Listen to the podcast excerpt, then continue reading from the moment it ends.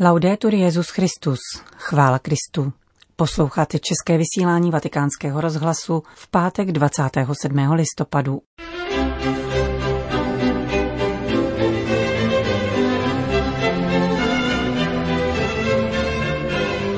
Paměť budoucnosti, tak byl nadepsán desátý ročník Festivalu sociálního učení církve. Přinášíme vám poselství papeže Františka pro jeho účastníky. A v druhé části pořadu uslyšíte homílii otce Pavla Ambroze k první neděli adventní. Příjemný poslech přeje Johana Bronková. Zprávy vatikánského rozhlasu. Vatikán. O kreativitě plynoucí z křesťanské naděje mluvil papež František ve svém videoposelství pro účastníky Festivalu sociálního učení církve. Akce probíhá od 26. do 29. listopadu a kromě Verony, která ji tradičně hostí, se do ní zapojilo dalších 24 italských měst. Festival sociálního učení církve, který dospěl ke svému desátému ročníku, poskytuje prostor k výměně názorů a zkušeností pro katolíky angažované v sociální oblasti a ve veřejných funkcích. Jak se dočteme v programových liniích tohoto projektu, vychází z hlubokého přesvědčení, že křesťanské hodnoty předložené v sociálním učení církve vyslovují pravdu o člověku a vystihují etickou strukturu zcela zásadní pro lidskou společnost.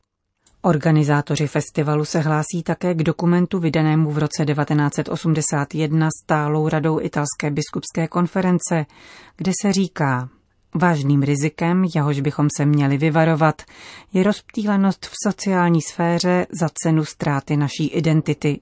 Pokud jsme ve světě neučinili dost, není tomu tak proto, že jsme křesťané, nýbrž proto, že jimi nejsme dostatečně. Sembra po strano, ma è creativo, eh? memoria del futuro. Zní to poněkud zvláštně, avšak kreativně. Paměť budoucnosti. Vybízí nás k tvůrčímu přístupu, totiž k obývání budoucnosti.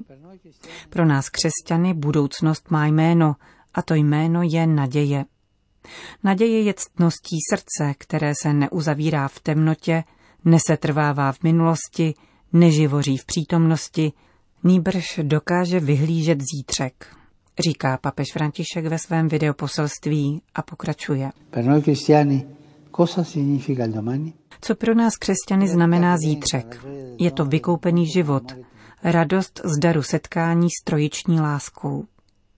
V tomto smyslu být církví znamená mít tvůrčí pohled a srdce, které jsou orientovány eschatologicky a vyhýbají se pokušení nostalgie – která je ve vlastním slova smyslu duchovní patologií. Ruský myslitel Vyacheslav Ivanovič Ivanov praví, že jedině to, na co pamatuje Bůh, v skutku existuje. Proto také křesťanský postoj nespočívá v nostalgickém přidržování se minulosti, nýbrž spíše ve vstupování do věčné otcovy paměti. A to je možné, prožíváme-li život v duchu milosedné lásky nikoli tedy nostalgie, jež blokuje kreativitu a činí lidi rigidními a ideologickými také v sociální, politické a církevní oblasti, ale spíše paměť, jež je natolik niterně propojena s láskou a zkušeností, že se stává jednou z nejhlubších dimenzí lidské osoby. Jaký je tedy smysl letošního festivalu? Prožívat paměť budoucnosti znamená zasazovat se o to, aby církev, která je velkým božím lidem, mohla budovat na zemi počátek a zárodek božího království. Žít jako věřící, vnoření do společnosti, v nichž se projevuje boží život, který jsme obdrželi darem ve křtu, abychom ukládali již nyní do paměti onen budoucí život, v němž jednou budeme společně před tváří Otce Syna a Ducha Svatého. Tento postoj nám pomáhá překonávat pokušení utopie, snižující hlásání evangelia na pouhý sociologický horizont, anebo angažovanosti v marketingu nejrůznějších ekonomických teorií či politických frakcí. Máme stát ve světě v síle a kreativitě božího života v nás. Takto budeme sto uchvacovat srdce a pohled pro Ježíšovo evangelium – Pomůžeme zúročit projekty nové inkluzivní ekonomie a politiky schopné lásky. řekl papež František ve videoposelství pro účastníky Festivalu sociálního učení církve a na závěr je pozbudil k následování odkazu zakladatele tohoto projektu Dona Adriana Vicenciho. Buďte staviteli mostů, protože ti, kdo se setkávají, nenarážejí na zdi, nýbrž potkávají tváře. Uzavřel Petrův nástupce a podle svého zvyku požádal všechny ty, k nímž jeho slova dolehla, o modlitbu.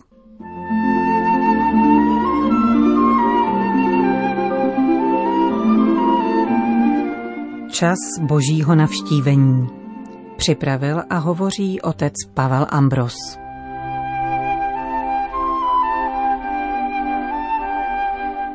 Vyslechl jsem si podivně znějící příměr. Advent to je čekárna. Vůbec není příjemné čekat na nedochvílného člověka.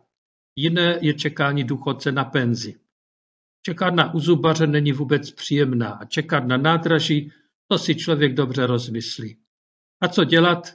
Celá naše doba je čekárnou, mučírnou, samotkou. I malá Maruška, poctivá školařka, si vzdychne v době covidu.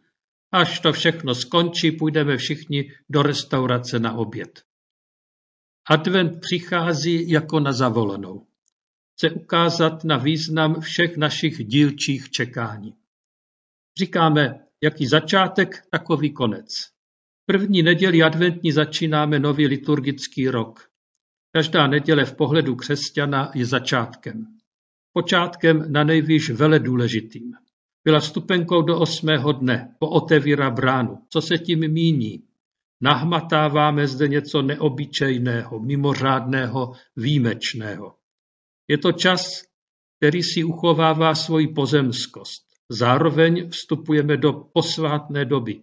Noříme se do dějin, které se proměňují v boží dějiny. Jsou to dějiny spásy. Adventu se jedná především o záchranu člověka. Mění scénu, na které se odehrává proměna pozemského času v novou dobu. Jak si to představit? Dovedeme lehce zachytit hemžení vánočních ulic.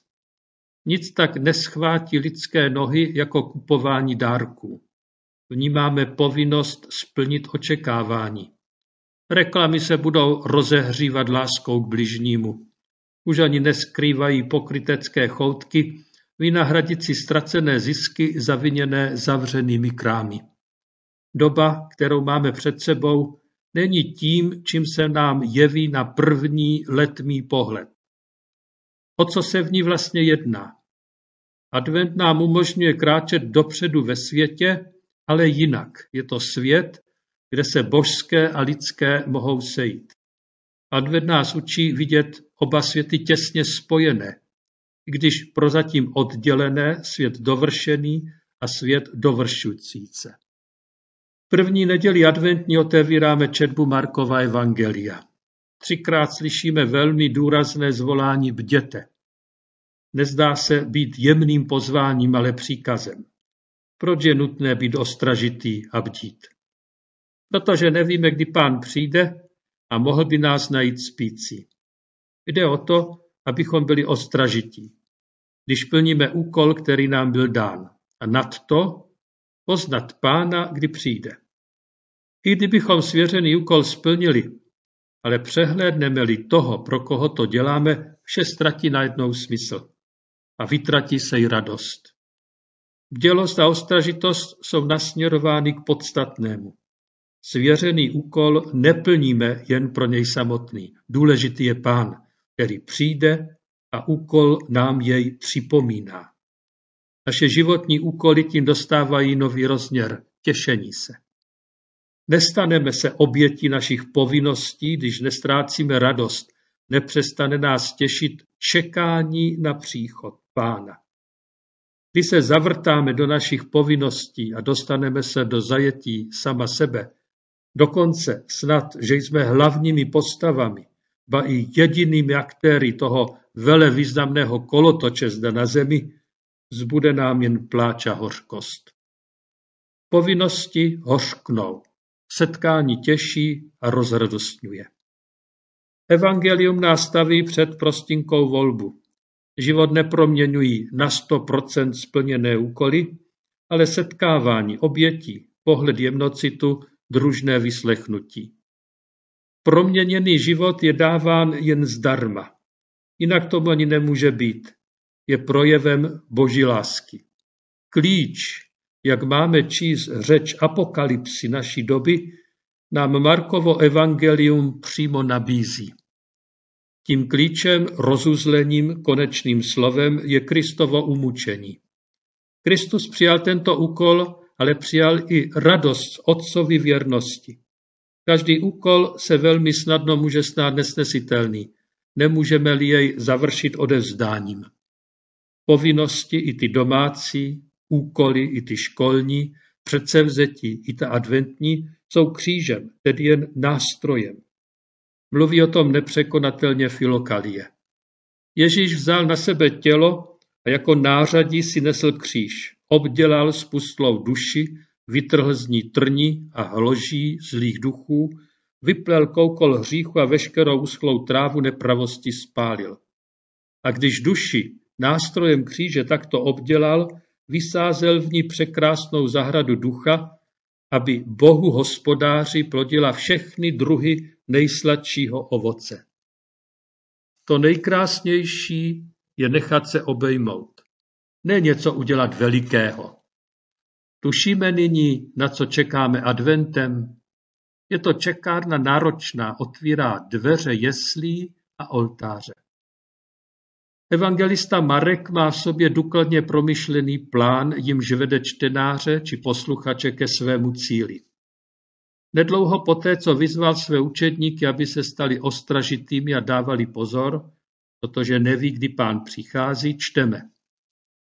Přišel večer, kdy byl zrazen. Bděte. Ale co když přijde o půlnoci? Nebyl pán o půlnoci zatčen? A co když přijde za korupění? A kdy se Petr hořce rozplakal? Když kohout dvakrát nad ránem zakokrhá. Téměř vše podstatné se seběhlo během noci a nikdo si toho ani nepovšiml.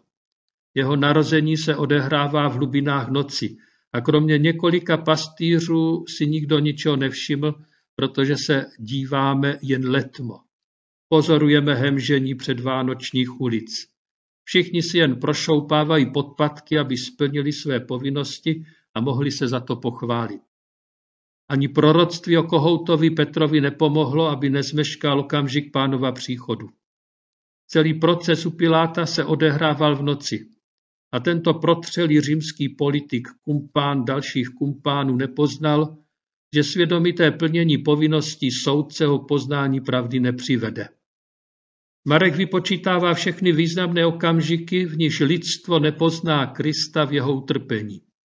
Pro samé naše nasazení se pro práci, úspěch, honbu za prosperitou a zdravím, za úspěšností církve v tomto světě, za její vylepšený mediální obraz, nasazení se pro lidskou obhajobu božích věcí, nic nepostřehneme. Pro samé pachtění být oceněni a užiteční nepoznáváme. Co nezakusíme? Však bozího navštívení. Že pán přichází v bezmocnosti. Být ostražitý a bdít znamená vidět za masivně promyšlenou logikou smýšlení světa ještě jinou logiku. Kde ji můžeme uvidět?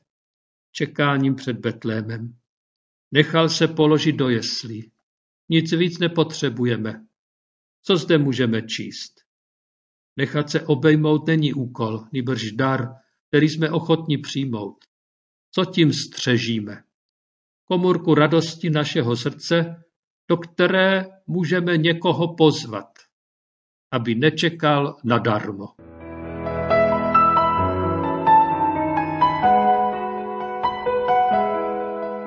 Slyšeli jste homílii k první neděli adventní, kterou připravil otec Pavel Ambros. Končíme české vysílání vatikánského rozhlasu. Chvála Kristu. Laudetur Jezus Christus.